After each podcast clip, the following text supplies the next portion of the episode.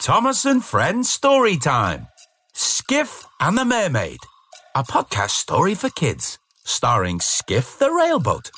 Based on the railway series by the Reverend W. Awdry, Created by Britt Allcroft, read by Mark Moraghan and friends. This is a story about Skiff. Skiff is a railboat who can sail in the water and run on rails because he has wheels too. As Skiff sails through the water, he sounds like this. So let's begin our story Skiff and the Mermaid.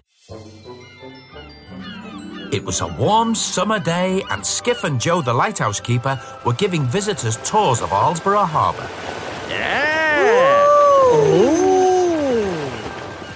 After sailing around the harbour, Skiff finished the tour back on land at the platform outside the Harbour Museum. As he came to a stop, Skiff could see the museum manager talking to Sir Topham Hatt. So, we'll see the mermaid tomorrow? Oh, yes, if not sooner. Skiff couldn't believe what he'd heard. A mermaid? Just then, Duck the green tank engine arrived. Skiff couldn't wait to tell him the news. Hello, Skiff. Guess what, Duck? Sir Topham Hatt just said there's a mermaid coming tomorrow. But Duck didn't know what a mermaid was. A mermaid? What's a mermaid, Skiff? A creature that lives in the sea and has the body of a woman and a tail like a fish. A fish woman?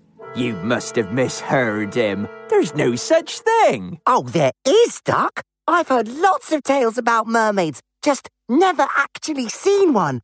Oh, but I'd love to. As Duck pulled away, Skiff looked out across the sea and tried to imagine what it would be like to see a real mermaid. Skiff was still watching the sea when Oliver and his brake van Toad arrived. Hello, Mr. Skiff. Why are you staring out to sea like that? There's a mermaid arriving soon, Toad.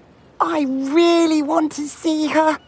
But Duck didn't seem to believe mermaids really exist. Well, unexpected things can happen.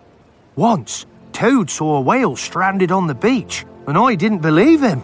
But it was true. said Oliver, trying to cheer Skiff up. The next day, Skiff was up early. He didn't want to miss seeing the mermaid. But by lunchtime, there was still no sign of her, and Skiff was beginning to feel a little sad that the mermaid wasn't coming after all. Then Duck arrived with Sir Topham Hatt and his grandchildren, Bridget and Stephen. Come on! I can't wait! Sir Topham Hatt spotted the museum manager. I have it on good authority that the mermaid is on her way right now. Oh, how marvellous. Skiff smiled at Duck. Did you hear that, Duck? She does exist, and I'm going to make sure I see her. oh, well, maybe it is true, Skiff. Lighthouse keeper Joe called out to Stephen and Bridget. Hello there, you two. All ready for your trip round the harbour? We're ready! Hello, Skiff! Joe gave Sir Topham Hatt a large orange life jacket. I'll just go to get jackets for the children, sir. As Joe hurried off to fetch life jackets for Bridget and Stephen, Sir Topham Hatt climbed cautiously aboard Skiff.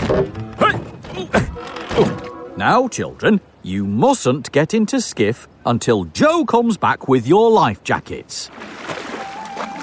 Just then, Skiff spotted something in the sea. Something shiny splashed in the water, then dived under the waves. There it is! Skiff called out to Sir Topham Hatt. Up anchor! Up anchor! Uh, uh, oh, yes, uh, uh, right. Sir Topham Hatt did as Skiff asked and began pulling up the heavy anchor. The wind filled Skiff's sails, and without the drag of the anchor, Skiff and Sir Topham Hatt were blown along the track, down towards the water. Uh, oh, no! Skiff! Stop! Bridget and Stephen were left behind. They watched as Skiff and Sir Topham Hatt raced down the slipway and into the sea.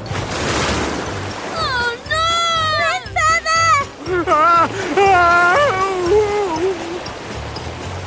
Skiff was sailing out to sea, racing through the waves towards the spot where he thought he'd seen the mermaid. We need to go over there, sir. Use the port and starboard jib sheets to control my sail. But Sir Topham Hatt didn't know anything about sailing a boat. I didn't understand a word of that. Oh, please, Skiff. I just want to go back. Skiff wasn't listening. He was still looking out for the mermaid. There's no sign of it anywhere. Oh, I'm not sure where it went.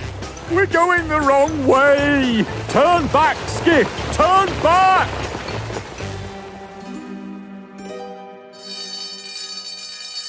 At the search and rescue centre, the alarm was sounding. The search and rescue team were getting ready to find Skiff and Sir Topham Hatt. Captain the lifeboat launched down his slipway, To the rescue. while Harold the helicopter lifted into the air. Duty calls. Meanwhile, Sir Topham Hatt and Skiff had landed on an empty beach. Tall cliffs surrounded them, so there was no way out except by sea. I wonder how long it'll be before we see civilization again, Skiff. I'm sorry I took off without my captain, sir. The thing is, I saw something in the water and. Of course, it could be hours, days, weeks, even. I need to build a fire, make some sort of shelter. It'll be night soon. Skiff wasn't worried. Oh, not for hours, sir. We haven't gone very far, so once the tide turns, we can just sail back. But Sir Topham Hatt wasn't keen to go back out with Skiff. If you think I'm going back out to sea in you again, Skiff, oh no, no, no, no. I'll find firewood, uh, forage for food. Oh, it's a good job I was a Boy Scout. Just then, Skiff heard a sound. Sir? It was Harold the helicopter hovering above them. Skiff was right. They hadn't really gone far at all. Captain the lifeboat could see Sir Topham Hatt and Skiff stranded on a small beach right next to the harbour. Radio through their position, Harold. Over. Roger that. Over and out. Sir Topham Hatt and Skiff saw Captain the lifeboat racing through the waves towards them. Here! Uh, We're here! Oh, thank goodness they found us, Skiff. Yes. Wasn't long before Captain had taken them back to Arlesburgh Harbour, and Sir Topham Hatt and Skiff were back on dry land. Bridget and Stephen were very happy to see their grandfather. Oh, grandfather! Oh, Worried about hello. you. well, I'm safe now. no thanks to Skiff. Lighthouse keeper Joe was pleased to see them too. I cannot apologise enough for what happened today, sir. I'm sorry too. I only raced off because I thought I saw the mermaid. What mermaid? The one you said would be here today. Oh, Skiff. I'm afraid you've got the wrong end of the stick. Just then, Thomas arrived. On his flatbed was a large wooden carving of a beautiful mermaid with long golden hair and the shiny silver tail of a fish. There's your mermaid, Skiff. Later that evening, Toad and Skiff were admiring the wooden mermaid, which had been attached to the bow of an old pirate ship at the museum. Oh, she is beautiful, isn't she, Mr. Skiff? Yes, but I so hope to see a real mermaid toad. Ah, well, at least now I know there really is no such thing. Night, Mr. Skiff. Night, Toad.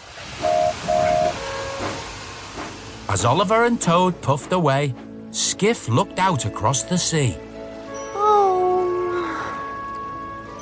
and as the moonlight sparkled on the water, for a moment, Toad saw a flash of golden hair and the shimmer of a shiny silver fishtail. wow! The end. Listen out for other adventures with Thomas and Friends Storytime. Parents, if you like what you heard, please leave us a review and subscribe wherever you listen to your podcasts. Tell your friends too. Thomas and Friends is a registered trademark of Gullane Thomas Limited.